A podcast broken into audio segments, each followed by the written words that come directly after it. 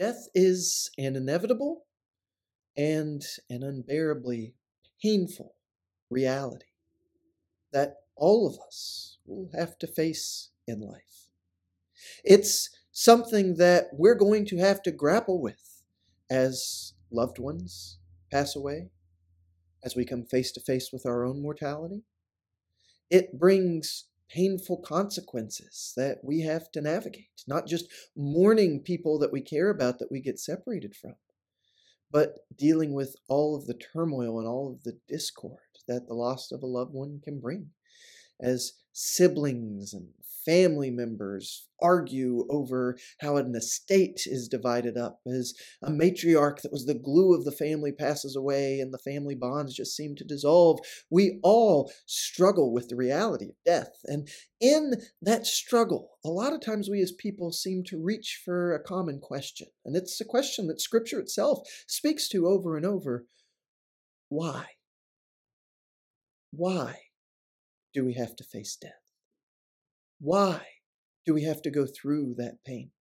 And while Scripture itself is full of people like us wrestling with that very same reality, I find that we as Christians today don't always have the most scriptural answers to that question. Don't get me wrong, I think we mean well with the things that we say in our sermons and Bible classes, the things that we say to someone when sending them a sympathy card or, or speaking to them in the receiving line at a visitation or funeral. Yet oftentimes those things that we very commonly reach for are not only trite, they're also untrue. Because we'll say things like, well, God knew that it was their time. Or we'll say things like, well, God just needed them more than we do. And while we mean well, while we think we're saying the right thing because we're appealing to God's wisdom, and He is wise, we're appealing to God's sovereignty, and He is Lord over all, when we say that, we actually conspire with the world in a way because we position God as being the author, the orchestrator, the cause of death. But is that true? Is that what God's word actually says? Well, according to the Apostle Paul, in the New Testament letter to the Romans, in chapter five and verse twelve, he said, therefore, just as sin came into the world through one man, and death through sin, and so death spread to all men because all sinned, for sin indeed was in the world before the law was given, but sin is not counted where there is no law. Yet death reigned from Adam to Moses, even over those whose sinning was not like the transgression of Adam, who was a type of the one who was to come. Why do we die? Because of sin. And that's not to say that there's a one-to-one relationship. Because of that time that you cursed under your breath, you developed heart disease. That's not what we're talking about here. We're talking about the fact that when God first created the world, sin and death weren't a part of it. It wasn't God's plan. It wasn't God's design that we should have to bear up with the burden of death. Sin did that to us. Humanity's sin did that to us. When we reached out, instead of trusting God to teach us what's good and what's evil, we decided we wanted to define that for ourselves. And while you and I have never been in the Garden of Eden, while you and I never reached out and ate the forbidden fruit, while our sin is different than the sin of Adam, we all do sin.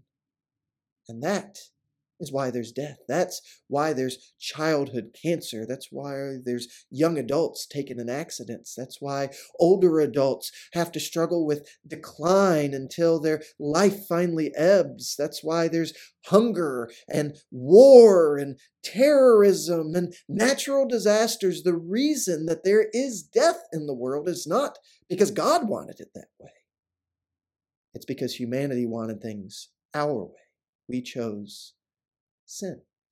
And when we get to see God come face to face with death, with the consequences of it, we see Him express a much different attitude than our depiction of God reaching down and plucking a beautiful earthly flower to add to His heavenly bouquet.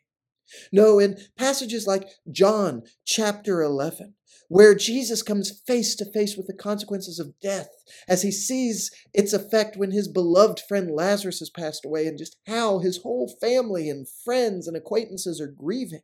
We read in John chapter eleven and verse thirty-two, "Now when Mary came to where Jesus was and saw him, she fell at his feet, saying to him, 'Lord, if you had been here, my brother would not have died.'"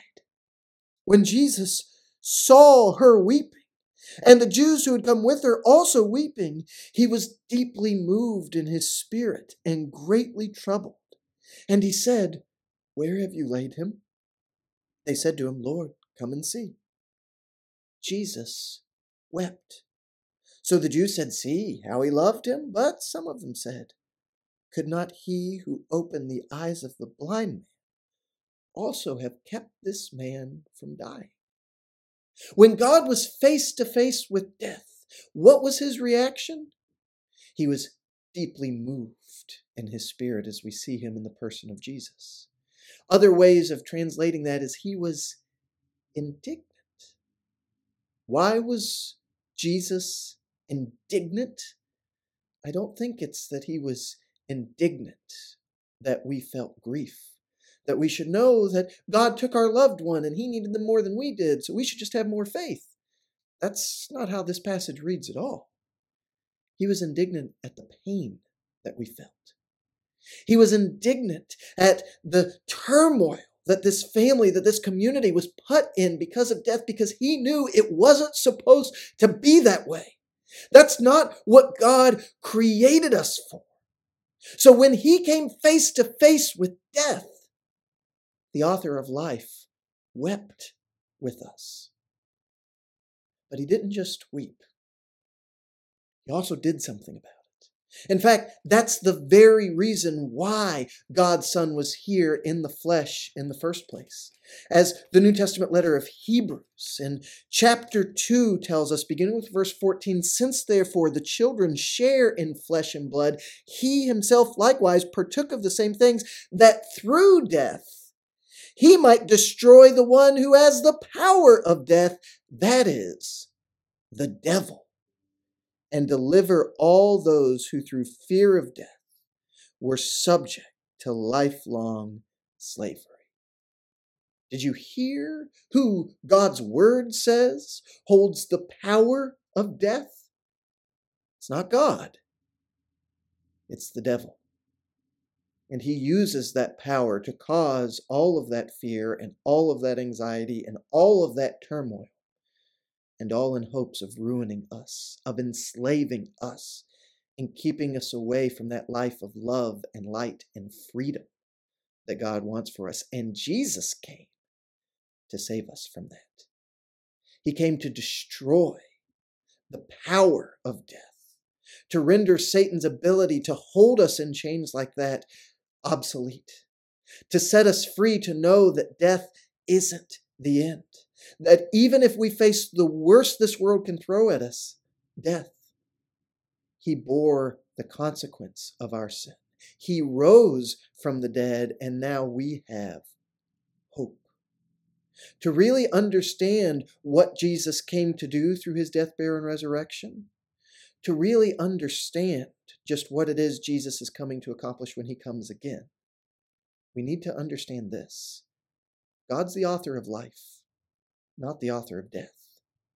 Death isn't what he wants for us, but he did send his son Jesus to destroy the one who has the power of death, to give us true liberty, and as we come to understand that, it will allow us to truly live starting now.